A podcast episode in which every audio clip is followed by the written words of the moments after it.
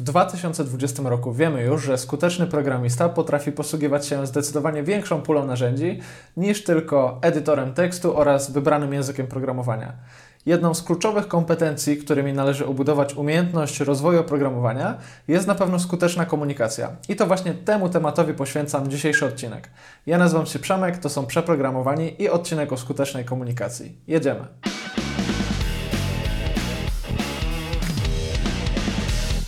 Zanim zaczniemy co nieco o skutecznej komunikacji, chciałbym Was oczywiście zaprosić na nasz newsletter.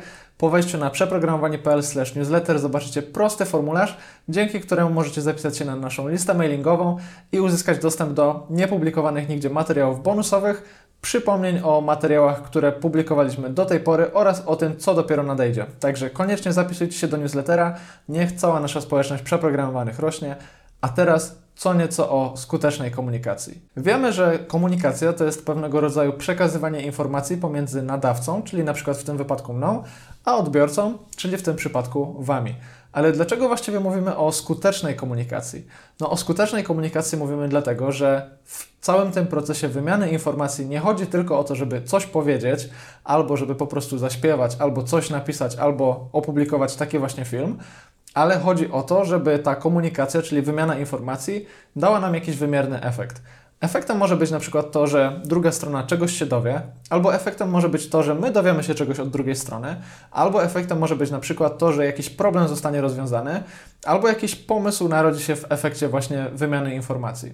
No więc co zrobić, żeby nasza komunikacja była skuteczna? Na samym początku zastanówmy się, kto właściwie wchodzi do całego procesu wymiany informacji. No do procesu wymiany informacji wchodzą takie trzy kluczowe składowe, czyli nadawca, w tym przypadku ja, osoba, która produkuje jakąś informację, ty, czyli odbiorca, czyli osoba, do której ta informacja jest kierowana. No i mamy też tutaj bardzo ważny blok, czy też część związaną z samą wiadomością, która jest wymieniana pomiędzy nami. No więc zastanówmy się, co zrobić, żeby w każdym z tych trzech obszarów naprawdę zadbać o to, żeby wymiana informacji pomiędzy nami była jak najbardziej skuteczna. Pierwsza kluczowa rzecz, na którą ja najbardziej zwracałbym uwagę, to jest właśnie zastanowienie się, kto jest odbiorcą naszej wiadomości, a całkiem szeroko nazwałbym to po prostu empatią. Co rozumiem poprzez empatię? Poprzez empatię rozumiem to, że jak przystępujemy do procesu komunikowania się, a może to być naprawdę różnorodna forma, możemy pisać maila, możemy iść na spotkanie, możemy z kimś rozmawiać, to warto jest przygotować się i zastanowić, z kim właściwie rozmawiamy i kto jest właściwie odbiorcą naszej wiadomości. Dlaczego to jest takie ważne? Wyobraźmy sobie, że ktoś pyta nas, dlaczego dane zadanie trwało tak długo. Zadanie oczywiście związane z programowaniem.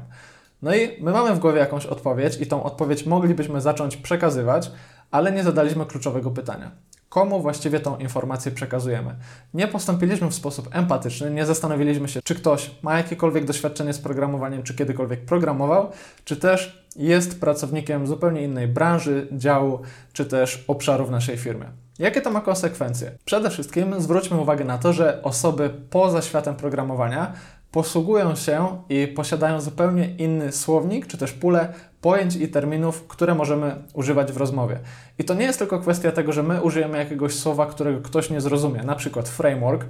Jeden z moich najbardziej popularnych postów na jednym z blogów, które prowadziłem, to jest po prostu, co to jest framework. Po prostu tłumaczyłem, jakie zagadnienie ze świata programowania. Ale co gorsza, ktoś może rozumieć to samo zdanie lub stwierdzenie lub też pojęcie w zupełnie inny sposób. Na przykład pierwszy z brzegu problem. Czym jest problem? No na przykład dla programisty problem to jest jakieś wyzwanie, nad którym należy się pochylić. Problem jest to coś, czego nie możemy rozwiązać od tak. Problem jest to coś, co niekoniecznie przynosi nam jakieś negatywne skojarzenia. Problem jest to czasami po prostu coś, nad czym musimy się zastanowić. Czym jest problem dla kogoś poza świata programowania? No jest to jakaś trudność, jest to coś złego, jest to coś, co wpływa negatywnie na przykład na cały zespół. No więc może się okazać, że rozmawiając i używając w trakcie naszej rozmowy tego samego słowa, czyli słowa problem, druga strona, która nigdy nie programowała, może moje intencje rozumieć całkiem inaczej. No i tutaj właśnie pojawia się bardzo poważny problem związany z tym, że przekazywanie informacji będzie nieskuteczne. Jak ja będę się posługiwał terminem, którego druga strona nie rozumie albo rozumie trochę inaczej, to możemy skończyć taką rozmowę Możemy mieć jakieś tam wyobrażenia na temat tego, co właściwie stało się w trakcie tej rozmowy, ale te wyobrażenia będą zupełnie inne. Jak ja zakomunikuję, że mamy jakiś problem, to po prostu chciałbym być może zakomunikować, że musimy się na chwilę zatrzymać i musimy się nad czymś zastanowić. Nie jest to oczywiście sytuacja dramatyczna, nie jest to żaden pożar, ale mamy coś, nad czym musimy się zastanowić. Druga strona natomiast może odebrać to tak, że jest problem, coś złego się dzieje, zespół przeżywa jakieś trudne chwile, no i należy natychmiast interweniować. No więc dlatego empatia jest tak ważna. Zastanów się, z kim rozmawiasz, kto jakim słownikiem operuje, czy zna te same pojęcia, czy może miejsce, w którym aktualnie się znajduje, na przykład sprzyja temu, żeby wasza komunikacja była efektywna. Zastanów się też, w jakim na przykład nastroju jest ta osoba, bo nie każdy moment na przekazanie tej samej informacji będzie dobry. Wyobraź sobie sytuację, kiedy ktoś na przykład chodzi głodny, bardzo prozaiczna sprawa, a ty go zapytasz o coś, no więc w zależności od tego, czy ktoś po prostu zjadł śniadanie albo nie zjadł śniadania, odpowiedź na twoje zapytanie może być zupełnie inna. Dlatego bądź empatyczny, zastanów się, kto jest odbiorcą twojej informacji, bo tylko wtedy taka komunikacja może być naprawdę skuteczna. Druga sprawa, druga część tego całego procesu komunikowania się to jest druga osoba, czyli nadawca, w tym przypadku ja. Co ja jako nadawca mogę zrobić, żeby wymiana informacji pomiędzy nami była jak najbardziej skuteczna, jak najbardziej efektywna? No po pierwsze, wydaje mi się, że moim obowiązkiem jest po prostu przygotowanie się do rozmowy. Muszę zrobić wszystko, co się da, żeby nasza rozmowa, nasz proces komunikowania się przebiegał bezproblemowo i na przykład, żeby zapewnić, że wszystko to, w jakim kontekście się komunikujemy, udało się załatwić na przykład w najkrótszym możliwym czasie. Wyobraźmy sobie, że przychodzę na spotkanie nieprzygotowany, mamy jakiś proces komunikowania się, ktoś zaczyna rozmawiać, no ale ja jako nadawca nie zrobiłem wszystkiego, żeby do tego spotkania właśnie się przygotować, zebrać materiały, no i zaczynają się problemy, zaczynają się dygresje, zaczynają się jakieś chwile ciszy, zaczynają się jakieś głupie docinki, no więc cały proces nagle traci na jakiejś takiej dynamice, traci na strukturze, tylko dlatego, że ja jako nadawca informacji, ja jako ktoś, kto chciał coś przekazać w trakcie tego spotkania, po prostu na nie się nie przygotowałem. Także ja jako nadawca muszę zapewnić, że te fundamenty, te absolutne podstawy tego, co chcę przekazać, mam z tyłu głowy, wiem, o czym rozmawiam, wziąłem pod uwagę kontekst, tak jak powiedziałem wcześniej, wziąłem pod uwagę to empatyczne podejście, no i robię co się da, żeby skutecznie się komunikować. Kolejna sprawa to są właśnie jeszcze te fundamenty i absolutne podstawy. Ja jako nadawca muszę zapewnić, że takie kwestie jak na przykład forma wiadomości, typ wiadomości, miejsce wysłania tej wiadomości albo też jakość tej wiadomości będą stać na jak najwyższym poziomie. Wyobraźmy sobie, że ja jako nadawca wiadomości chciałbym coś załatwić, na przykład poprzez maila i w samym tytule maila popełnię 3 błędy ortograficzne. Oczywiście można stwierdzić, że dobra, ktoś powiedzmy przymknie oko na to, co jest w nagłówku i skupi się na treści, ale bardzo dużo osób już w tym momencie wyrobi sobie jakieś pierwsze zdanie na temat tego, kto właściwie napisał, dlaczego popełnił taki głupi błąd. Jak tego problemu uniknąć? Mamy chociażby programy czy też wtyczki do sprawdzania zasad ortografii i interpunkcji, które pozwalają wam właśnie zadbać o te absolutne podstawy. Tak samo w innych formach, na przykład w wideo, jeśli używam jakichś słów w sposób niepoprawny, na przykład mówię okres czasu albo mówię na przykład, że coś się włącza, a nie włącza, to wielu z was prawdopodobnie już w tym momencie wyłączy się z procesu odbioru, z procesu odbierania całej informacji i przełączy się na tryb na przykład krytykowania słów, które używam w sposób niepoprawny. No więc ja jako nadawca muszę sprawić, żeby te absolutne fundamenty, absolutne podstawy były na miejscu. Muszę komunikować się będąc przygotowanym i tak naprawdę wtedy mam gwarancję, że nasza komunikacja może być skuteczna. Trzecia sprawa poza nadawcą i odbiorcą to jest samo mięso, czyli wiadomość, którą przekazuję. Jak wiadomość wpływa na to, czy komunikacja jest skuteczna? No sama wiadomość być może nie wpływa, ale na przykład forma przekazywania tej wiadomości już tak.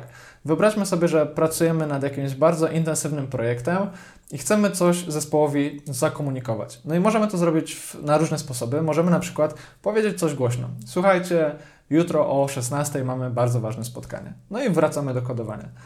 Przychodzi dzień kolejny, 16:00, nikogo nie ma na spotkaniu. Dlaczego? No bo wszyscy byli tak naprawdę pochłonięci tym, co robią, mieli nosy w klawiaturze, nosy w kodzie. Nie zakomunikowaliśmy tego, co się dało w taki sposób, żeby wszyscy zwrócili na to uwagę. Tak naprawdę rzuciliśmy coś w powietrze, rzuciliśmy jakąś wiadomość i oczekiwaliśmy, że wszyscy to zarejestrują. Kolejna sprawa, wyobraźmy sobie, że mam jakiś duży temat, który chciałbym przedyskutować z całym zespołem. No i właśnie nie używam formy na przykład spotkania, żeby porozmawiać na ten temat, ale piszę bardzo długiego maila. Napisałem wszystko, co się dało, przygotowałem się merytorycznie, nie zrobiłem tam żadnych błędów i co? I 3/4 osób, które otwierają takiego maila, stwierdzają, że nie mają czasu, daj mi 5 kluczowych punktów z tej wiadomości, bo nie mam tak naprawdę teraz okazji na to, żeby wgłębiać się w wszystkie szczegóły. Tak naprawdę nie wszystko jest mi potrzebne, na pewno użyłeś tam mnóstwa zwrotów, które są niepotrzebne, więc napisz to jeszcze raz, a ja potem będę się wczytywał. No więc tutaj właśnie popełniamy kolejny błąd, bo sama wiadomość była ważna, wybraliśmy sobie właściwych odbiorców naszego komunikatu, chcielibyśmy o czymś podyskutować w szerszym gronie, ale nie dobraliśmy odpowiedniej formy. Pomimo nawet tego, że nie zrobiliśmy żadnych głupich błędów ortograficznych, to nasz mail był za długi. I to na przykład jest coś, co ja kiedyś usłyszałem a propos maili, które ja sam właśnie tworzę.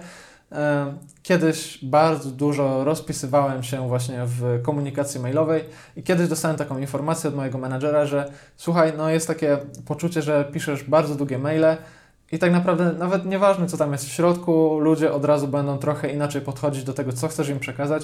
Nie jest to tak skuteczne, czy mógłbyś te maile pisać trochę krótsze. No i oczywiście ja mógłbym tutaj powiedzieć, że no przecież tam jest napisana sama prawda, oczywiście to musi być takie długie, ale jeśli tak naprawdę chodzi mi o to, żeby przekazać coś w sposób skuteczny, chodzi mi o to, żeby ta wiadomość i ten cały proces komunikacji odniósł jakiś efekt, no to jedyne, co tak naprawdę mogę powiedzieć, to jest jasne, będę te maile pisał trochę krótsze, zobaczymy, co da się zrobić. No więc pamiętajcie o tym, że nie tylko nadawca, nie tylko odbiorca, ale sama wiadomość. To jak skonstruujecie wiadomość, to kiedy z tą wiadomością do kogoś podejdziecie, to jaką ta wiadomość ma właśnie formę, czy jest to coś pozytywnego, czy jest to coś negatywnego. Musicie się zastanowić, jak opakować ten fakt, który za każdym razem może być taki sam, w taki sposób, żeby ta komunikacja, ta wymiana tej informacji pomiędzy nadawcą i odbiorcą była jak najbardziej skuteczna. No dobra, ale ktoś może właściwie powiedzieć, słuchaj, no przecież jak nie dowiozę kodu, nie napiszę czegoś w sposób poprawny, no to nie ma projektu, nie zarobiliśmy, jest oczywiście minus, jesteśmy z tyłu, mamy jakieś problemy. Ale czy tak naprawdę to, co mówisz, w jakikolwiek sposób wpływa na to, jak prowadzony jest biznes, jak właśnie w jakiej kondycji jest na przykład firma, czy mój pracodawca może mi dać podwyżkę, czy nie? Przecież to nie ma żadnego znaczenia. No słuchajcie, nieskuteczna komunikacja to jest naprawdę powód mnóstwa problemów na wielu różnych szczeblach. Przede wszystkim każdy menadżer, każda osoba zarządzająca pewnego rodzaju organizacją powie Wam, że skuteczny przepływ informacji pomiędzy poszczególnymi komórkami to jest absolutny fundament tego, żeby organizacja mogła rosnąć. Jeśli mamy jakieś przypadki, że na przykład wiedza zebrana jest tylko w obrębie małej grupy osób, albo mamy przypadki tego, że ktoś komunikuje się w sposób nieefektywny, no to po prostu taka organizacja jako organizm nie może po prostu rosnąć, bo poszczególne komórki nie dostają sygnału na przykład tak szybko, jak powinny, albo nie dostają tego sygnału w taki sposób, jak powinny. Kolejna sprawa, taka trochę bardziej przyziemna, nie w kontekście organizacji, ale w kontekście po prostu na przykład lokalnego zespołu, w którym pracujesz. Nieskuteczna wymiana informacji, nieskuteczna komunikacja to jest bardzo często strata czasu. My jako programiści nie lubimy tracić czasu, lubimy siedzieć przy komputerze, lubimy pisać ten kodzik, lubimy tworzyć to mięso. Nie lubimy spotkań, zazwyczaj nie lubimy odrywania się od kodu, także bardzo ważne jest to, żeby komunikować się szczególnie między nami programistami w sposób efektywny, w sposób skuteczny. Tak szybko jak się da, tak precyzyjnie jak się da, tak czysto jak się da, tylko wtedy Twój odbiorca wiadomości nie odbierze tego jako na przykład zabierania mu czasu, nie odbierze tego jako coś negatywnego, ale zrozumie, że tak naprawdę jest sens w tym, żeby się spotkać. To, co mówisz, ma jakiś sens, ma jakąś wartość i bardzo chętnie dołączy się do takiej dyskusji. Także nie traćmy czasu, dbajmy o ten czas nas wszystkich programistów i dbajmy o to, żeby komunikować się skutecznie. No i jeszcze trzeci minus tego, do czego prowadzi nieskuteczna komunikacja. Powiedziałem o poziomie organizacji, kiedy to informacja nie przepływa pomiędzy poszczególnymi fragmentami tego całego organizmu. Powiedziałem o tym, że w zespole nieskuteczna komunikacja jest bardzo często źle odbierana, ale też jeśli chodzi o odbiór Ciebie samego jako osoby, jako specjalisty, skuteczna komunikacja to jest naprawdę kluczowa sprawa. Tak jak powiedziałem, w 2020 roku wiemy już, że programista to nie jest tylko koder, to nie jest tylko, znowu, sorry, że to powiem, klepacz kodu, ale jest to osoba, która potrafi się wypowiedzieć, jest to osoba, która dba o inne narzędzia, potrafi się tymi narzędziami posługiwać i wtedy jesteś zupełnie inaczej odbierany. No więc jeśli chcesz być takim specjalistą, z którym fajnie się rozmawia, który potrafi rozmawiać z ludźmi z innych działów, to trenuj sztukę skutecznej komunikacji. Jest na ten temat mnóstwo książek. Możesz poczytać chociażby o tym, jak forma komunikatu wpływa na to, jak skutecznie taki komunikat jest odbierany. możesz poczytać o tym, co to właściwie jest empatia, jak odbierać intencje osoby, z którą rozmawiasz, także mnóstwo takich tematów, na które być może nigdy nie zwracałeś uwagi, a które sprawią, że zostaniesz odebrany całkiem inaczej jako ten sam programista, który przecież musi pisać kod. Ode mnie na dzisiaj to wszystko. Mam nadzieję, że takie lekkie wprowadzenie do tematu skutecznej komunikacji było dla Was ciekawe i interesujące. Jeśli chcecie, żebyśmy weszli w te tematy dużo głębiej niż do tej pory, dajcie łapkę w górę, subskrybujcie i piszcie komentarze. Szczególnie ciekawią mnie sytuacje, w których taka właśnie skuteczna komunikacja przyniosła Wam mnóstwo korzyści, albo tych korzyści Wam nie przyniosła, dlatego jak macie jakieś historie, którymi możecie się podzielić, to koniecznie dawajcie znać w komentarzach. Jeszcze raz pamiętajcie, nadawca, czyli jesteśmy empatyczni, zastanawiamy się, z kim rozmawiamy, odbiorca, czyli przygotowujemy się merytorycznie, myślimy przed przekazaniem jakiegoś komunikatu, no i samo mięso, wiadomość, forma, kształt i opakowanie tego, co chcemy powiedzieć, przekazać, nagrać lub napisać. Ode mnie to wszystko, to był Przemek, do następnego, cześć!